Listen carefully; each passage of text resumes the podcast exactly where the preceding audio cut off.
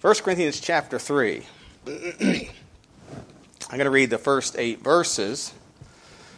The Bible says, And I, brethren, could not speak unto you as unto spiritual, but as unto carnal, even as unto babes in Christ. I have fed you with milk, and not with meat, for hitherto you were not able to bear it, neither yet now are ye able. For ye are yet carnal. For whereas there is among you envying, and strife, and divisions, are ye not carnal, and walk as men? For while one saith, I am of Paul, and another, I am of Apollos, are ye not carnal? Who then is Paul, and who is Apollos? The ministers by whom ye believed, even as the Lord gave to every man. I have planted, Apollos watered, but God gave the increase. So then, neither is he that planteth anything, neither he that watereth, but God that giveth the increase. Now he that planteth and he that watereth are one, and every man shall receive of his own reward according to his own labor. So, title of the message this morning Division, a fruit of misplaced loyalty. A fruit of misplaced loyalty. Let's pray. Heavenly Father, we do thank you again for the opportunity and privilege we have to open your precious word. And we thank you, Father, that we have in the Word of God everything that pertains unto life and godliness, to the knowledge of Him that hath called us to glory and virtue. And so I pray, Father, as we look into the Word of God today, that we allow the Spirit of God, who's the author of this book, to examine us and to search our hearts, and, Father, to challenge us, to encourage us, to convict us where conviction is needed, and bring us into the conformity to the image of Christ, that our Lord may be glorified in and through us. We do pray in Jesus' name. Amen. You know, the church at Corinth, I suppose, was probably most typical of, uh, in the Bible at least, of many modern churches. Um, you know, I do agree. Why would anybody name their church Corinth? There is a Corinth Baptist Church, but I think it's in the town of Corinth. I don't know why anybody named their town Corinth either, but but anyway, uh, up 96 toward Oxford. Of course, there's a Corinth Church of Christ over here on 96 as well, not far from here. But but it is typical, I believe, of, of modern churches, temporary churches. I'm, when I say contemporary, I mean modern. You know, this this day and time. It was divided over misplaced misplaced loyalties to men. You know, loyalty is a good thing in its proper place and its proper understanding. But it can be destructive to one's relationship with the Lord if it's misused or abused. Uh, we should we should we must understand that never should loyalty to a person supersede our loyalty to the Lord. And this was the case in Corinth and is a real problem in, a, in, our, in our world and in our churches today, I, I do believe. You know, the closing verses of chapter 2, and here the first verse of chapter 3, gives us three designations of people. Uh, we have natural man, chapter 2, verse 14, and then here in chapter 3, verse 1, uh, he, sa- he, he identifies a spiritual and then carnal. Uh, and every one of us is described with one of these categories. And so I'm going to look at those this morning a little bit and then, and then uh, talk about loyalty. But anyway, first of all, the natural man uh, is described in, in chapter 2 and verse 14. But the natural man receiveth not the things of the Spirit of God, for they are foolishness unto him, neither can he know them, because they are spiritually discerned. Course, the natural man is referring to the man of the Adamic nature. Uh, in, and even in verse uh, uh, uh, 3, he talks about walk as men. You know, it's referring to the lost man, the unsaved man. He can be an educated man, or a civilized man, or a cultured man, an improved man, but he's still a natural man. He's lost. You know, an educated and a cultured and civilized and improved man was Nicodemus. But Jesus said, You must be born again. I say unto thee, Nicodemus, ye must be born again. And all you Pharisees. See, the natural man receiveth not things of the Spirit of God. He is the man that's in Adam. Uh, and 1 Corinthians 15 22 says, For in Adam, as in Adam, all die. So he's under the condemnation of death. Ephesians 2 1 describes him as dead in trespasses and sins. He's dead. He's without the spiritual life of God. He's separated from God. And everyone starts life in this state of being. Psalm 51 5 the psalmist declared, Behold, I was shapen in iniquity, and in sin did my mother conceive me. Now, he wasn't saying that his parents had an, an, an unlawful relationship that caused his conception. He's saying is that I was born or I was conceived a sinner because it's passed on from my parents. We all have a sin nature, and we pass that sin nature on to our children. Psalm 58, verse 3 says, The wicked are estranged from the womb. They go astray as soon as they be born, speaking lies. Melinda's just grinning back there from ear to ear. She knows the reality of that verse, you know, just in the last two years. I mean, as soon as they're born, them cute little babies know how to lie.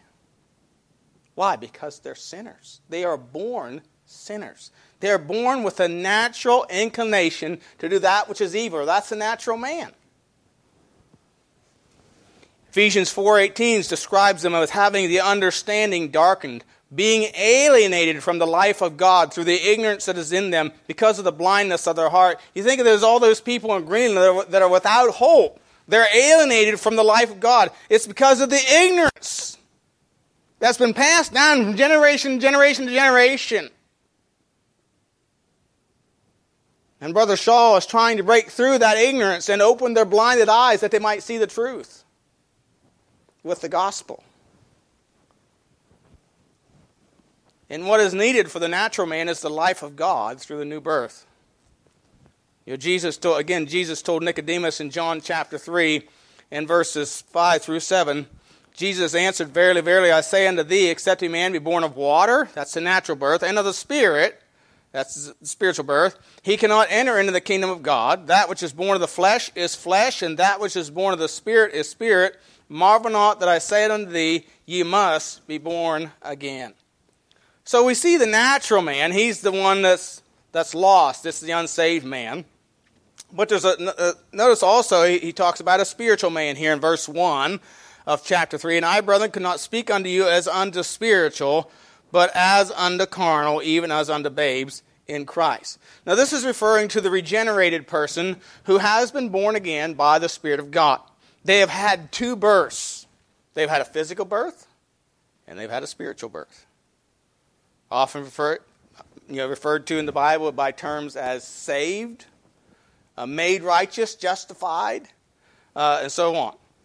Uh, they've been born of Adam and they've been born of God. You know, 2 Corinthians 5, uh, not 5, 2 Corinthians, uh, um, yeah, I had it here. 1 Corinthians 15, I'm sorry uh, 22 says, For as in Adam all die, even so in Christ shall all be made alive.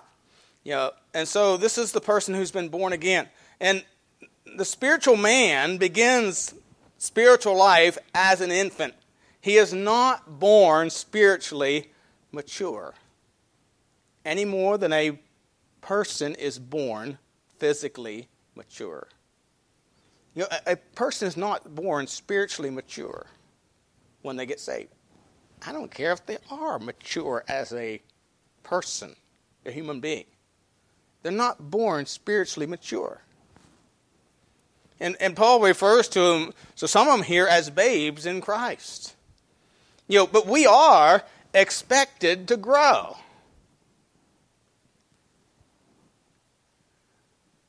By energy and exercise.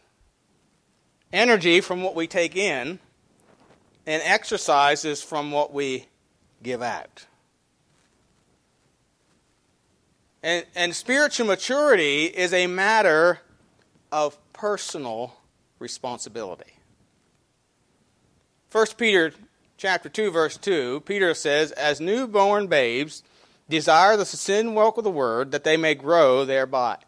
You know if we have been born again we should desire the Word of God like a baby desires mom's milk. I don't know if you've ever been around a baby. They like to eat often. They like to eat often. They desire that milk a lot. And, and so uh, we should desire the sincere word of God. But you see, this spiritual maturity is a matter of personal responsibility. 2 Timothy 3 16, 17. All scripture is given by inspiration of God and is profitable unto doctrine, reproof, correction, for instruction in righteousness, that the man of God may be perfect, truly furnished unto all good works. If we fail to energize our walk with the Lord through the bread of life, the Word of God, we will fall into the third group that's mentioned here. And that's the carnal man. Or also referred to as a babe in Christ. Notice again verse 1 And I, brethren, could not speak unto you as unto spiritual, but as unto carnal, even as unto babes in Christ. Now, the word carnal, you know, these are really spiritual people. In other words, people that have been born again, but they live like a man of the flesh. The word carnal means fleshly or governed by mere human nature.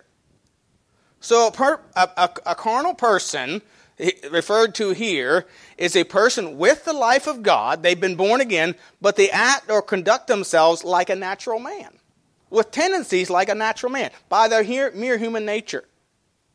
It's, it's a, somebody has described it as a spiritual man with limitations. It's their own limitations. Which results from several reasons.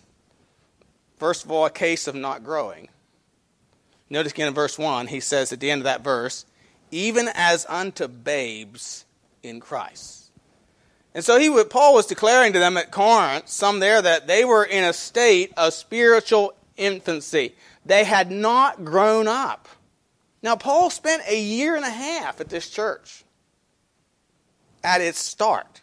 A year and a half instructing them, teaching them, and, and you know, this was longer than he spent at most places. It was longer than he spent at Thessalonica. But when he wrote, writes the letter to the Thessalonians, you know, there's, he has a lot to commend them for. He has some things to criticize them for or correct them. I shouldn't say criticize, to correct them also, but nothing like at Corinth. And it's because they had not grown up.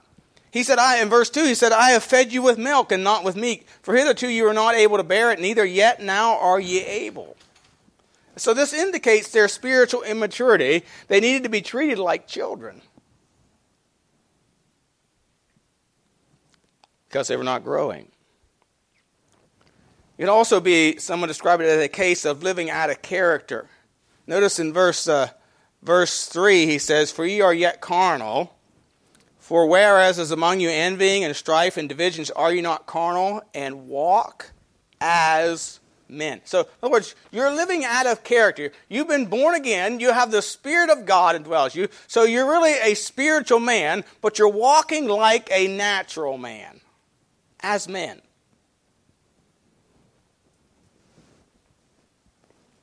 You see, the character into which we have been born again is a new manhood and not the old man. Look at Ephesians chapter 4. Ephesians chapter 4. Paul talks about this new man in Ephesians 4, starting at verse 20. He says, But ye have not so learned Christ. He talked about the, how the Gentiles walk in verses 17, 18, and 19. And he says, But ye have not so learned Christ, if so be that ye have heard him and have been taught by him as the truth is in Jesus. And so, you know, here's a lot of it we don't really hear. He said, if you have heard him and have been taught by him. So if you listen to the truth of the word of God, you would, you would know these things. He says that you put off concerning the former conversation the old man, which is corrupt according to deceitful lust, and be renewed in the spirit of your mind, and that you put on the new man, which after God is created in righteousness and true holiness. So again, it's a matter of personal responsibility. Growth is a matter of personal responsibility. We have to be, we have to put off the old man, which is corrupt, and put on, and be renewed in the spirit of our minds, and put on the new man, which after God is created in righteousness and true holiness. See, what we have to do is we have to get in the Word of God and, and, and, and measure ourselves by the Word of God, allow the Word of God to, to teach us and correct us. You know what that means? I have to be willing to let God show me who I really am and where I'm wrong and where I'm right. And to have a proper understanding of who I am and what God desires of me and expects of me, and understand that God loves me and cares for me, and everything that He does and says is for my good. You see, if, if, we, if we come to the Word of God and say, well, you know, I'm just not sure that that's true. Or, well, that might be for him, but it won't work for me. God's not a respecter of persons.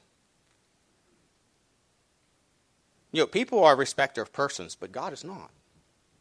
And so we have to come to the Word of God and allow Him to renew the spirit of your mind and to be willing to put off the old man and put on the new, which is created in righteousness and true holiness. And he, he tells us some things practically. Wherefore, put away lying. You know, the old man lies. He comes forth from the womb speaking lies. The old man lies. He said, but we're to speak the truth. Put on truth. Be angry and sin not. Let not the sun go down upon your wrath. Neither give place to the devil. Let him that stole steal no more. Rather let him labor, working with his hands the thing that which is good that he have, may have to give to him that needeth. Let no corrupt communication proceed out of your mouth, that which is good the use of edifying, that may minister grace unto the hearers. You know, the world is full of profane language. I read this the other day. You know, profanity, somebody said, profanity is the effort of a feeble mind trying to express itself forcefully. We don't have to use profanity. We don't have to use foul language. We don't have to use any corrupt communication. It ought not proceed out of mouth. It's not fitting or it's out of character for a spiritual man. It characterizes the lost world or the carnal person. All these things he's talking about the anger, the, the, the, the, language, uh, the stealing, uh, and, and he goes on here and talks about giving. You know, we're to, we're to give. We're not to steal, we're to give.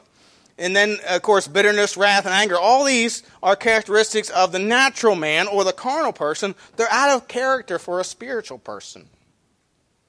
But you know what we have to do? We have to accept, take personal responsibility to make these changes in our life.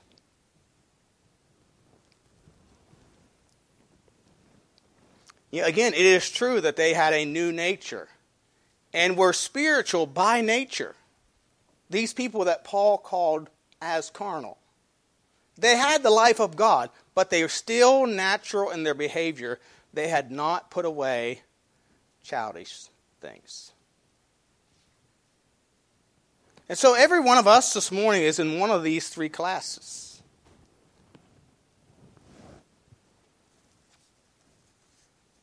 But I want you to notice then also the capacity of carnality. If you notice in verse 2, he said, I have fed you with milk and not with meat. Hitherto you were not able to bear it, neither yet now are ye able. Again, the, the capacity is of, of the carnal is spiritual limitations. It's childish, it's infantile, and this is determined by diet. You know, if all you ever fed your baby was milk, it would not develop properly. Now, that's what it needs in the beginning. It needs milk in the beginning. But as it progresses in growth, it needs some things added to the diet. And the same is true in the spiritual realm. You know, milk uh, here refers to, milk is defined as of the less difficult truths of the Christian religion, of the Word of God, by which souls newly regenerate or newly born again are healthfully nourished unto growth in the Christian life. So it speaks of those who are not able to assimilate adult food. They can only handle the elementary truths of the gospel. Again, there's several causes or reasons for this.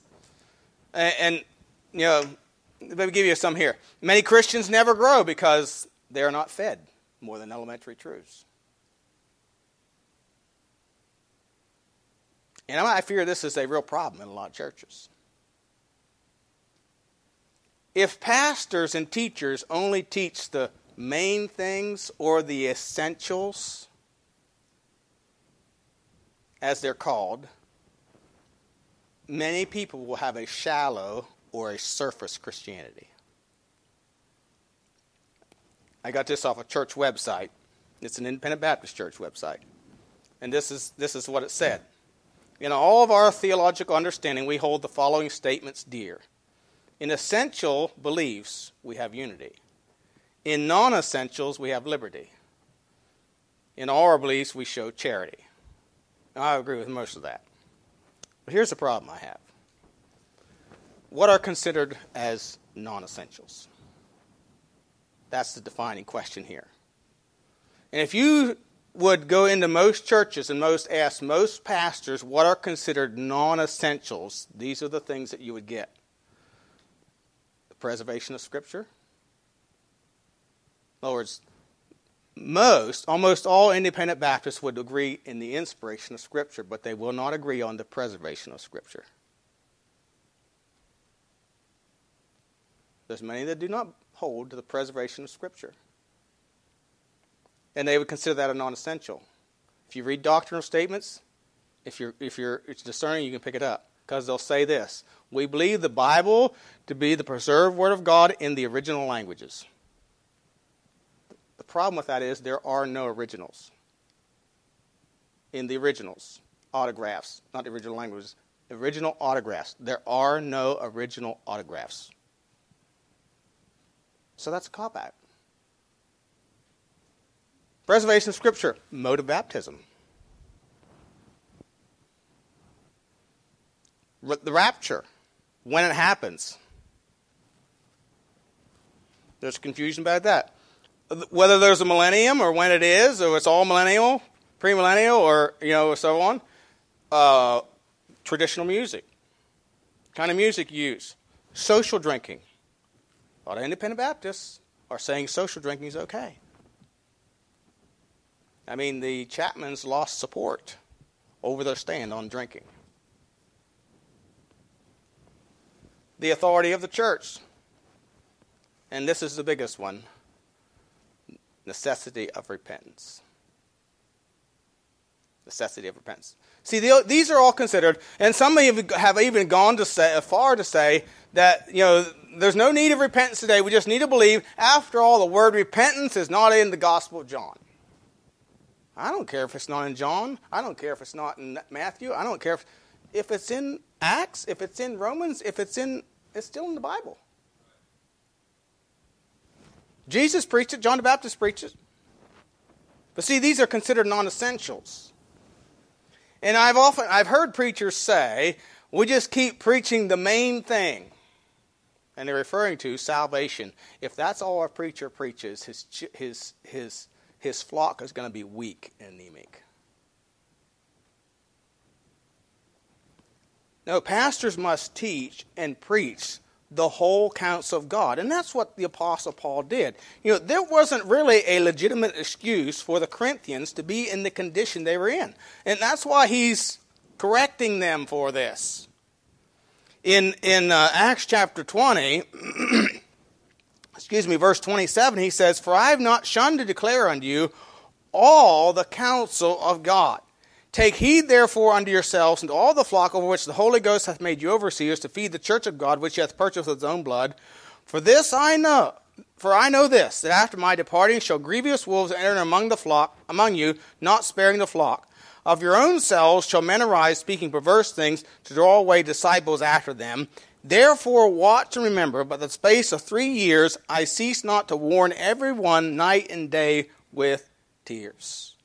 Yeah, we must teach the positive, but we also have to warn of the consequences of hobnobbing with the world or following the doctrine of Balaam. We heard in Sunday school this morning. You Ephesians chapter 4 Paul told, again, the church at Ephesus the purpose of evangelists, pastors, and teachers.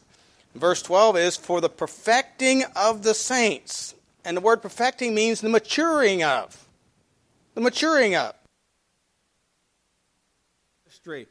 For the edifying of the body of Christ.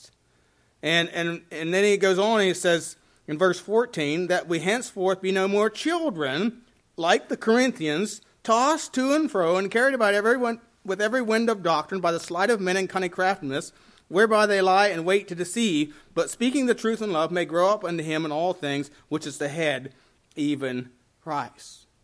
So, so many Christians, I fear, are, are carnal because of a lack of teaching. They're not being fed more than elementary truths. But secondly, many Christians do not grow because they are parasitic consumers. They're not able to bear it. Verse 2 says they are not able to bear it. Now, in other words, they can't seem to be able to take care of themselves. Someone has said this way they do not search for food themselves. You know, what a parasite does is live off others. He lives off others and is content to live off others. And many, I fear, are, are content just to listen to what the preacher says or the Sunday school teacher says and never reads the Bible for themselves. That's parasitic. It's being like a parasite. You're just living off of what everybody else says.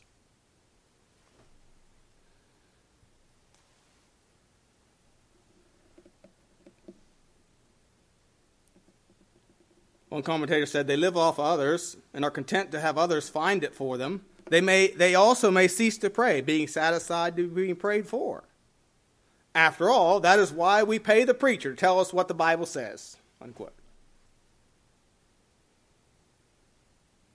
One commentator says, quote, to be content with outward forms of religion and fail to attend personally to the personal needs for spiritual energy and spiritual exercise will result in arrested development, unquote. So if all you all you get from the Word of God is what you hear on Sunday and Thursday, you're going to be a weak, a childish, infantile Christian. God never intended it to be that way. He intended for us to, yeah, be taught and instructed concerning the Word of God by the, the man of God, but also to open the book for ourselves and read it and study it. To get energy for everyday life.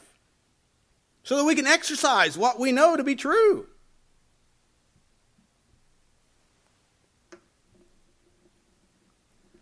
Second Timothy 2.15 says, Study to show thyself approved unto God. A workman that needeth not to be ashamed, rightly dividing the word of truth. You know, study takes work. It takes effort. And you know what the Bible says about one that doesn't work? You shouldn't eat. You know, eat physically. Try eating physically as much as you eat spiritually. How would you fare? How would you fare physically? First Timothy or First Peter three fifteen says, "But sanctify." That word "sanctify" there means to consecrate the Lord God in your hearts. That means to be honor and dedicate and devote to the Lord God in your hearts, and be ready always to give an answer to every man that asks you a reason of the hope that is in you with meekness and fear. We need to sanctify that Lord, the, the Word of God in our hearts daily.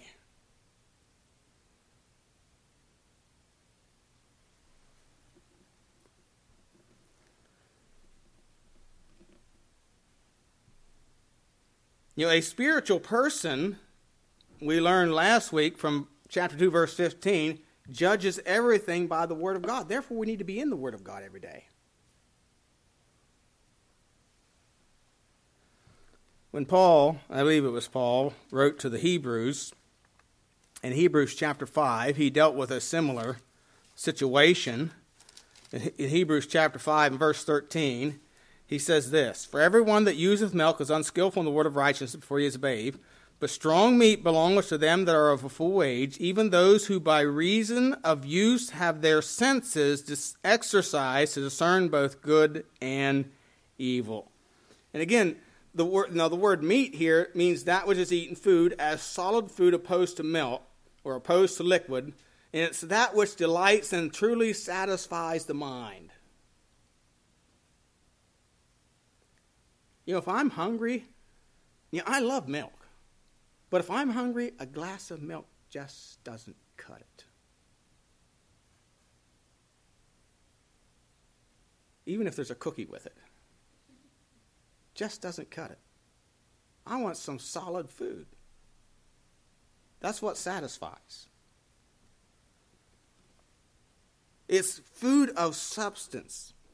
And we need to receive the food of substance, and then it says, have our senses exercised. The word senses here is the faculty of the mind for perceiving or discerning. We need to take what we hear from the Word of God and apply it to everyday life, make judgments and decisions based on what we have heard. That's having our senses exercised. In other words, we need to judge everything by the Word of God. But I want you to notice also the conduct of carnality in verses 3 through 5 of our text, 1 Corinthians chapter 3. He says, For ye are yet carnal, for whereas there's among you envying and strife and divisions, are ye not carnal and walk as men? For while one saith, I'm of Paul, and another, I am Apollos, are ye not carnal? Who then is Paul? Who is Apollos? But ministered by whom ye believe, even as the Lord gave to every man. Somebody said this quote Great minds discuss ideas, Average minds discuss events. Small minds discuss people. Unquote. And what were the Corinthians arguing about? People. They were arguing about people. Paul and Apollos and Cephas. That's what they're arguing about. That's what they were divided over, was people. They were quarreling over men and the virtues of the men rather than the message.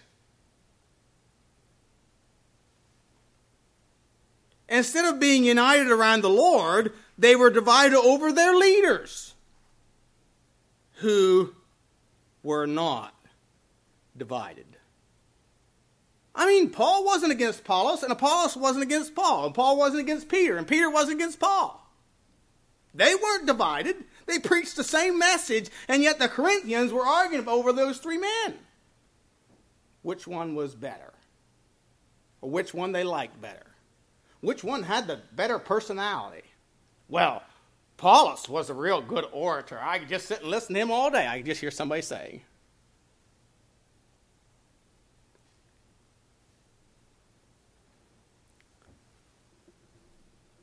See, instead of seeking unity in the person of Christ, they were divided into parties and factions. They were governed by their emotions. They were impulsive, easily offended, and they couldn't cope with someone who disagreed over a personality. And Paul said, That's like a carnal man, that's like a little child. You're acting childish. And the cause really is they were putting men before the message, and therefore, and thereby, they were caught up in movements, in appearances of success. They were really without, they really didn't evaluate the real fruit or the genuineness or fruit remains. We see this everywhere today.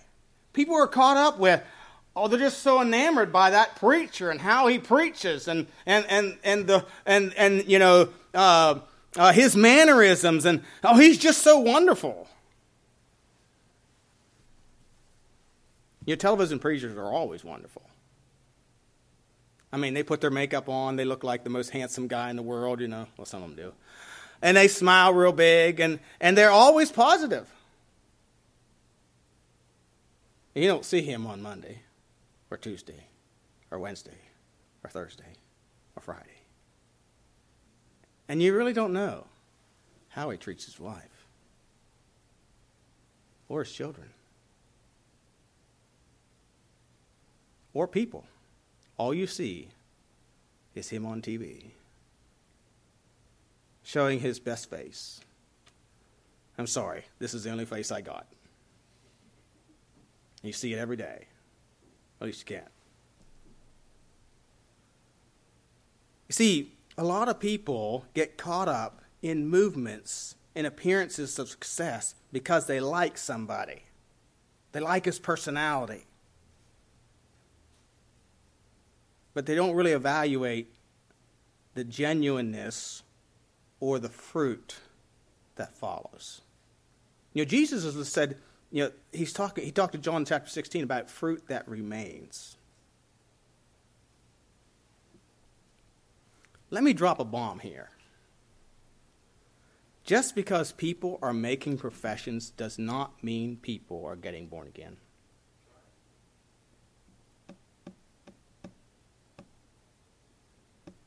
I followed a Hyles graduate in a church. Hyles graduate has pastored church for 14 years. Baptized 250 in those 14 years. Would boast about, you know, every time they had a baptism, the, the secretary told me, every time they had a baptism, he'd say, Now, how many does that make? It's all about how many. When I got to that church, there was about 40.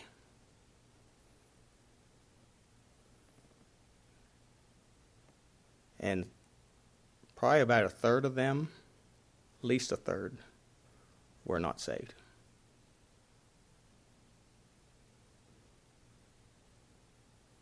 One lady said to me, she was beginning to live in, live in sin. I went to see her about it. And she said, Well, if it's a problem, just vote me out of church. I'm like, Boy, that's a real saved attitude.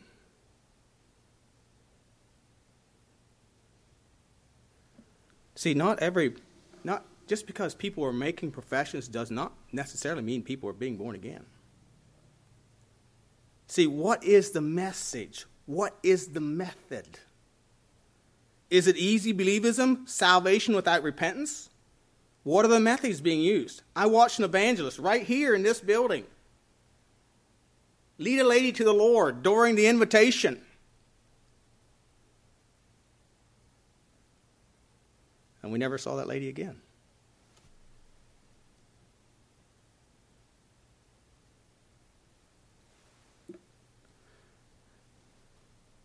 And I happen to know something about that lady. She didn't get saved. She really didn't know what she was doing. She didn't have a proper understanding of what she was doing or what she was what was being promoted to be done. And you see, here at Corinth, they had put men above the Word of God. You see, our loyalty is first and foremost to God and His Word. It is not who said that, or, or who said it that is important, it's what is said. You know, John, 1 John 4 1 says we're to try every spirit, whether it be of God. Now, every teaching, we're to examine it by the Word of God.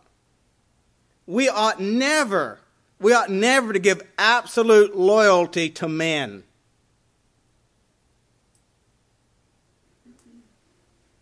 By the way, I don't think spiritual men ask for that.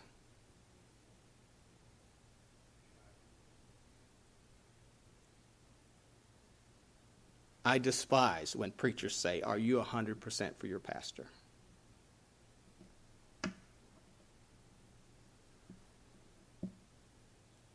I'm not 100% for your, for your pastor. I'm not 100% for anyone except the Lord Jesus Christ. Yeah, that, that, that, that philosophy came out of Hyles. You know, when Hyles was accused of there's things, you know, they had this, the stickers that went around little things you put on your lapel. You know, are you 100% for Hyles? You know, like what one picture said. Of course, I'm not 100% for Hyles. I'm not 100% for myself.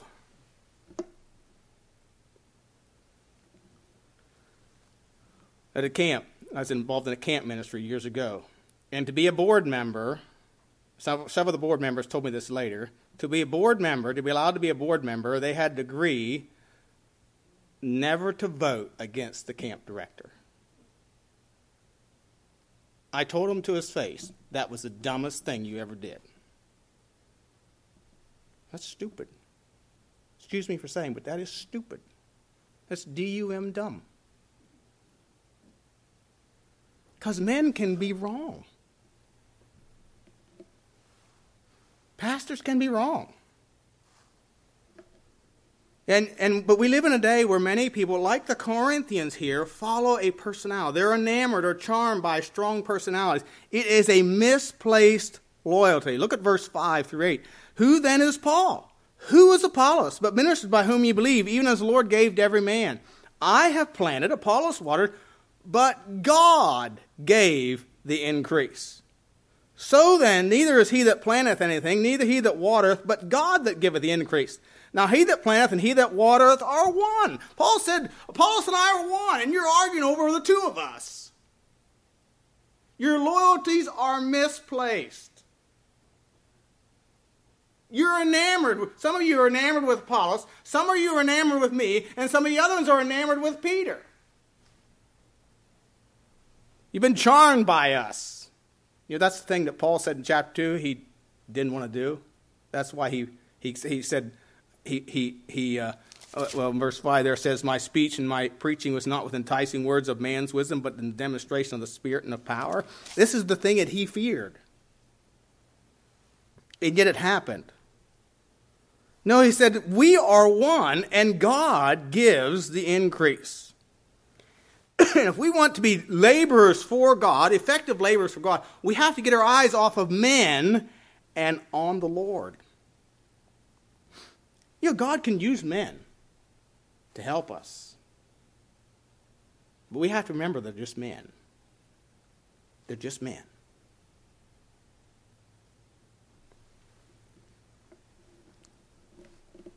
And to be spiritual men and women, we have to search for nourishment from the Word of God daily.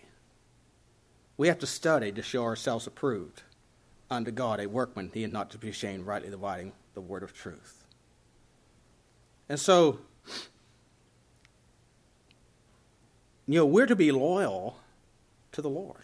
You know, we are to follow man.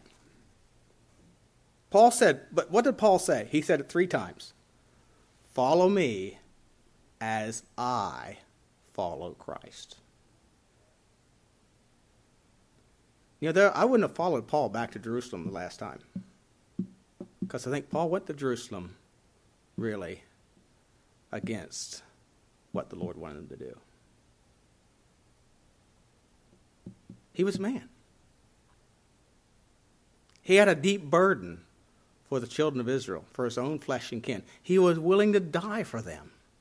But just because you have a burden doesn't mean it's your job and your responsibility to do it. Just because there's a need. You see, our loyalty needs to be to the Lord. We ought to follow men as they follow Christ. But always keep in mind, again, authority is hierarchical. And when that authority over us disobeys the authority above us, above them, we obey that authority not the one over us. See, this division at Corinth was a fruit of misplaced loyalty. They had their eyes on men and their personalities, not on the message that those men gave. But you know, that's a natural tendency of we human beings. We're visual we're visual. We tend to follow that which we see more than that which we hear. I remember we were in Texas years ago, and uh, there's a church we we we found went to, Independent Baptist Church, and the pastor had a domineering personality. I mean, there's no question about it. He what he preached was great, but it was evident he had a dominating personality but he seemed to work well with the church. You know, everything was. I, I was a great church, and my wife's aunt, he, she didn't like him from the get go. I said, but what's important is the message, not the personality of the man. I said, I believe Paul had a very dominating personality. I think Peter probably did too. And God used them greatly. But it was the message that he honored, not the personality. And so, yeah, we need to be loyal to the Lord and consider the message the Lord has. And of course, we have to be willing, willing to apply the truths of the Word of God to our own life, that we might be spiritual and have discernment to, to make distinctions between that which is right and that which is not right. Let's pray.